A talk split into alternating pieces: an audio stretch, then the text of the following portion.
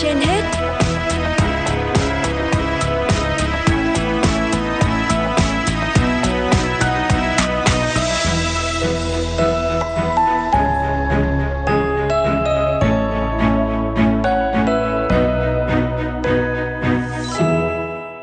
Võ Nam Phương Nga xin kính chào quý vị thính giả đang theo dõi chương trình Sức khỏe trên hết của Đài Phát thanh Truyền hình Hà Nội.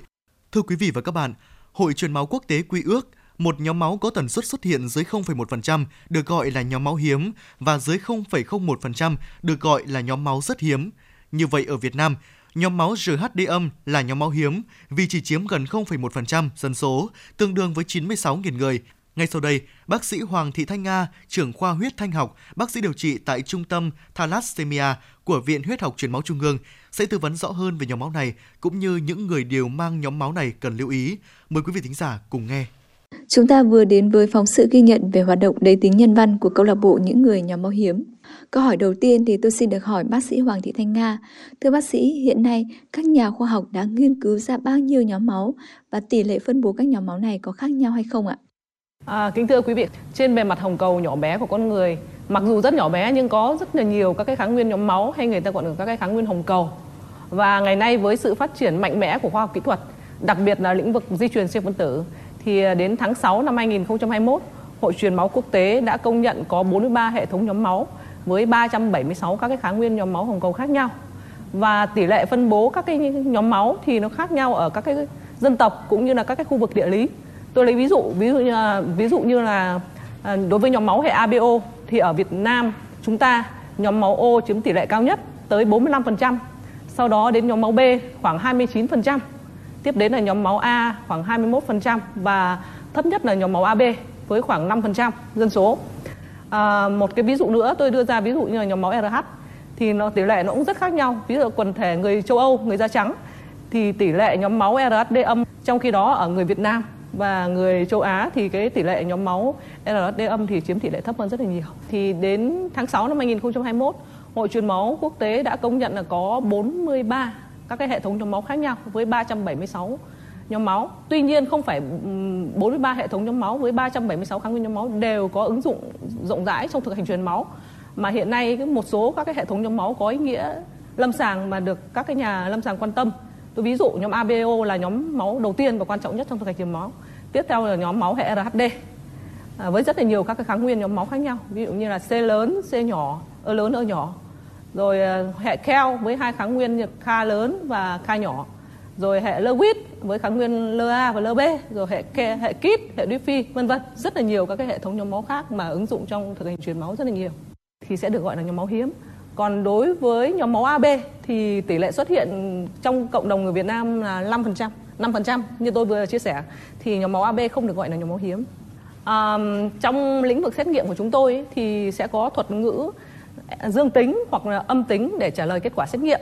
Tôi ví dụ như xét nghiệm mà xác định sự hiện diện của kháng nguyên à, kháng nguyên của virus viêm gan B thì nếu như phòng xét nghiệm trả trả lời là dương tính có nghĩa là à, cơ thể người đó có mang virus viêm gan B. Còn nếu mà phòng xét nghiệm trả lời âm tính, tức là cơ thể người đó không mang virus viêm gan B. Tuy nhiên ở cái xét nghiệm nhóm máu thì nó hơi khác một chút ạ. Cái cái thuật ngữ dương tính và âm tính đây là nó thể hiện là có hay không có kháng nguyên trên bề mặt hồng cầu. Tôi ví dụ nếu mà tôi nói là à, tôi trả lời kết quả xét nghiệm cho bạn là RSD dương tính, có nghĩa là trên bề mặt hồng cầu của bạn có kháng nguyên D. Và nếu mà tôi trả lời trả lời ờ, xét nghiệm của bạn là RSD âm tính, tức là trên bề mặt hồng cầu của bạn không có kháng nguyên D cũng tương tự như vậy đối với các kháng nguyên nhóm máu khác ví dụ tôi trả lời kháng nguyên mia âm tính tức là trên bề mặt hồng cầu của bạn không có kháng nguyên mia còn nếu tôi trả lời là kháng nguyên mia dương tính tức là trên bề mặt hồng cầu của bạn có kháng nguyên mia. Vậy là cái thuật ngữ dương tính hay âm tính ở trên ở cho ở trong cái xét nghiệm nhóm máu thì nó hoàn toàn không ý nghĩa bệnh lý. Thực ra trong cái quá trình tôi làm việc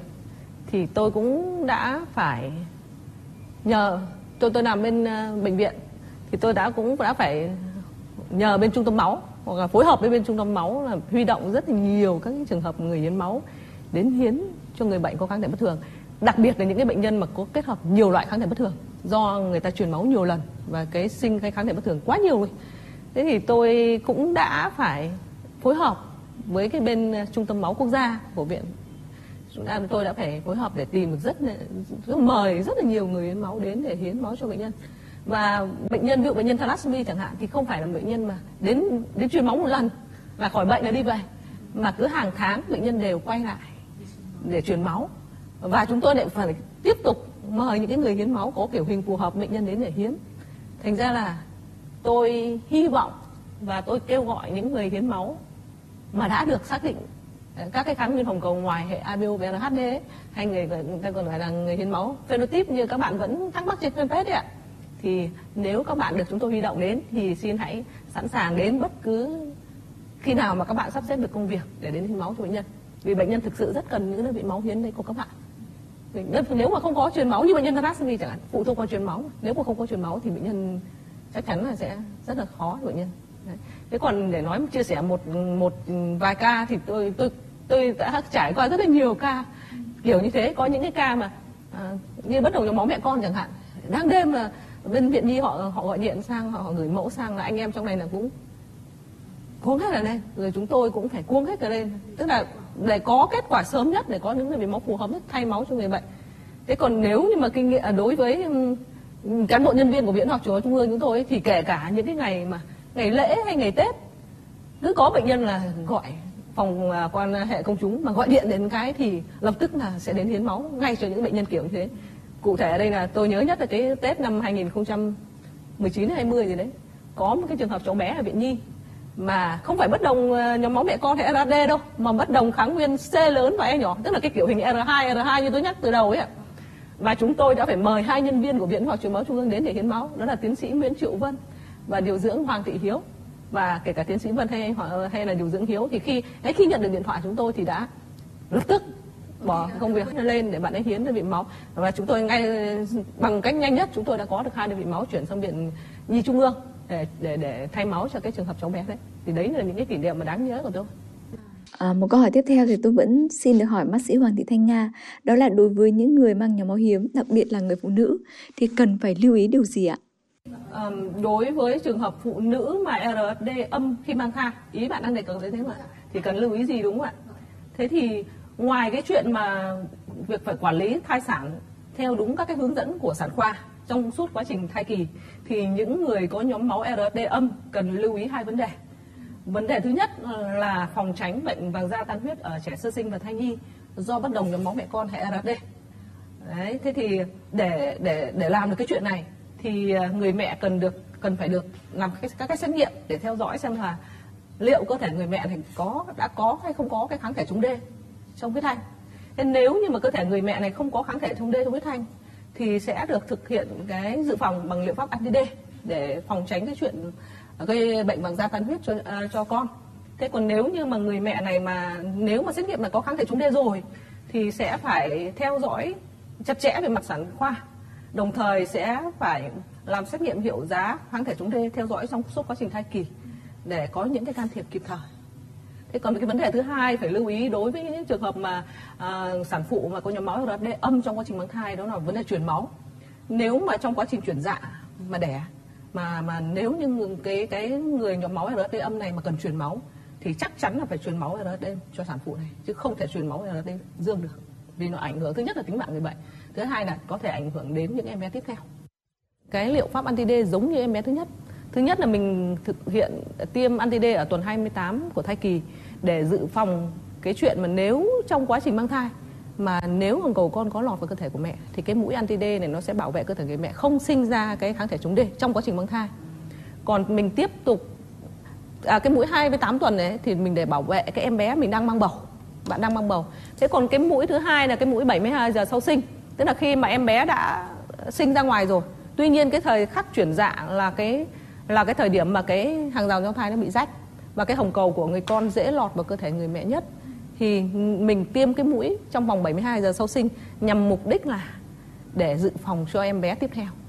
Nếu như chẳng may cái hồng cầu của em bé này lọt vào cơ thể người mẹ thì cái mũi anti D tiêm trong vòng 72 giờ sẽ giúp cơ thể người mẹ không sinh ra kháng thể chống D và sẽ bảo vệ cho em bé tiếp theo. Nếu mà người sản phụ này nếu có nguyện vọng mà đẻ tiếp. À, hiện nay trong thực hành truyền máu thì hầu hết các bác sĩ mới chỉ quan tâm hai đến hai hệ thống nhóm máu đó là hệ thống ABO và hệ thống RH vì hai cái hệ thống nhóm máu này thì là uh, nó gây phản ứng truyền máu rất là mạnh trên lâm sàng. Nên hầu như là các bác sĩ hiện nay mới chỉ chú ý đến hai cái hệ thống nhóm máu chính này thôi. Nhưng bên cạnh hai hệ thống nhóm máu ABO và hệ thống nhóm máu RH thì còn rất là nhiều các cái hệ thống nhóm máu khác mà cái kháng nguyên của chúng cũng có thể kích thích sinh các cái kháng thể tương ứng. Mà cái cái kháng thể này người ta gọi là kháng thể bất thường đấy. Và cái kháng thể bất thường này nếu như mà gặp các cái kháng nguyên tương ứng của người cho truyền vào thì thậm chí có thể gây phản ứng truyền máu mức độ mạnh như là ABO hoặc là phản ứng truyền máu muộn và để lại hậu quả rất là nặng nề cho người bệnh. Những cái trường hợp mà bạn chưa có thai thì tôi sẽ khuyên là bất cứ thời điểm nào mà bạn ấy muốn có bầu thì nên làm xét nghiệm trước khi mà có bầu. Thế còn cái xét nghiệm này thì theo thông tư 13 năm 2019 của Bộ Y tế thì cái xét nghiệm hiệu giá kháng thể chống D hiện nay đang có giá là 451.000 đồng cho một xét nghiệm. Hiện nay thì các cái cơ sở lớn thì đều có thể thực hiện cái xét nghiệm hiệu giá kháng thể chống D. Ví dụ như là Viện Huyết học truyền máu Trung ương hoặc là các cái bệnh viện tuyến trung ương hoặc tuyến tỉnh khác tôi nghĩ là đều thực hiện được. À, hiện nay tại Viện Huyết học truyền máu Trung ương chúng tôi thì không có thuốc anti D, chúng tôi không phải là cơ sở sản khoa. Thế hiện nay mà anti D thì các bạn có thể thực hiện ờ, liệu pháp anti D ở các cái bệnh viện sản khoa, ví dụ như là bệnh viện phụ sản Trung ương hoặc bệnh viện phụ sản Hà Nội, hoặc là bệnh viện Việt Pháp, hoặc tất cả các bệnh viện đấy thì đều có sẵn các cái thuốc anti D cho sản phụ RT âm. Còn viện khoa truyền máu trung ương thì không có chuyên khoa sản, nên chúng tôi không có anti D để tiêm cho bệnh nhân. Chúng tôi chỉ thực hiện các cái xét nghiệm khi mà các bệnh viện khác chuyển gửi đến thôi. Đối với cái trường hợp sản phụ RT âm thì tôi khuyên các bạn nên được quản lý thai sản ở những cái tuyến mà họ có kinh nghiệm. Thứ hai ở trong quá trình mang thai thì phải được theo dõi về xét nghiệm kháng thể phải được xét nghiệm xem là liệu liệu cơ thể của mình có có hay không có kháng thể chống D. Và nếu như mà không có kháng thể chống D thì phải thực hiện liệu pháp anti D để phòng không sinh kháng thể chống D, để bảo vệ an toàn cho con. Còn nếu như mà trường hợp mà người mẹ mà đã có kháng thể chống D rồi thì lên được quản lý một cách chặt chẽ để đảm bảo là làm sao có thể cứu sống được em bé. Hạn chế những cái rủi ro tối đa cho em bé. Ví dụ, phải được theo dõi chặt chẽ về mặt sản khoa xem là em bé phát triển có một cách bình thường không? Có tình trạng thiếu máu thai nhi hay không? Bằng các cái xét nghiệm về mặt sản khoa. Và được phải được làm các cái xét nghiệm theo dõi về mặt hiệu giá kháng thể để xem là liệu cái quá trình mang thai này cái kháng thể nó có nó có nguy hiểm cái mức độ nguy hiểm của nó như thế nào ảnh hưởng đến thai nhi như thế nào nó có càng ngày càng tăng không? Cái đấy thì nó sẽ tương ứng với các cái xét nghiệm về mặt sản khoa. Và thậm chí hiện nay ấy, tôi biết một số cơ sở sản khoa lớn ví dụ như là bệnh viện phụ sản trung ương hay bệnh viện phụ sản hà nội thì thậm chí người ta đã thực hiện được các cái xét nghiệm như là, là à, thực hiện được các thủ thuật như là truyền máu trong tử cung. Vì cái em bé mà RT dương ấy thì nếu mà như mà mức độ thiếu máu nặng em có bé có thể phù thai và lưu tức là chết ngay trong bụng mẹ. Thì do thiếu máu thôi mà do cái kháng thể chống D của mẹ vào cơ thể người con gắn lên bề mặt cầu RD dương của con và gây vỡ hồng cầu dẫn đến em bé thiếu máu. Em bé thiếu máu thì có thể phù thai hoặc là lưu thai ngay trong bụng mẹ thế để hạn chế cái chuyện này thì người ta sẽ thực hiện truyền máu trong tử cung cho em bé. Để cứu sống thai nhi, nuôi đủ tuần đủ tháng để mà để mà có thể cứu sống em bé. Đấy là đấy là tình trạng mà rất là nặng. Thế còn nhẹ nhàng hơn như những cái trường hợp tôi vừa nhắc đến thì em bé sinh ra và người ta sẽ thực hiện các cái thủ thuật để có thể cứu sống. Ví dụ như là chiếu đèn hoặc dùng IVIG thậm chí là thay máu để loại bỏ hết những cái bilirubin gián tiếp mà nó do vỡ hồng cầu. Loại bỏ ra để không gây tình trạng bại não cho em bé đấy là cái thứ nhất. Cái thứ hai mà tôi phải lưu ý các cái sản phụ đó là khi mà nhập viện chuẩn bị sinh hoặc, hoặc bất cứ thời điểm nào mà mình phải nhập viện thì phải thông báo ngay cho bác sĩ điều trị là tôi là người có nhóm máu RD âm. Để trong trường hợp mà cần truyền máu thì các bác sĩ dự trù và truyền máu cho đúng để tránh gây ra những cái phản ứng không đáng có cho sản phụ. Dạ vâng, qua những chia sẻ của bác sĩ Hoàng Thị Thanh Nga thì chúng ta đã hiểu hơn về nhóm máu hiếm.